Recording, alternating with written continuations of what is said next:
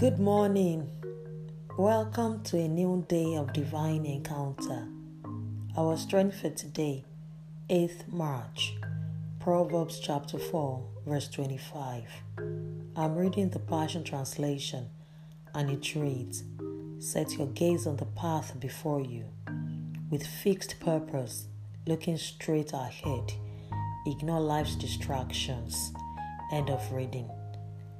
Let God be the source of your strength, the key to your peace, and the reason you live.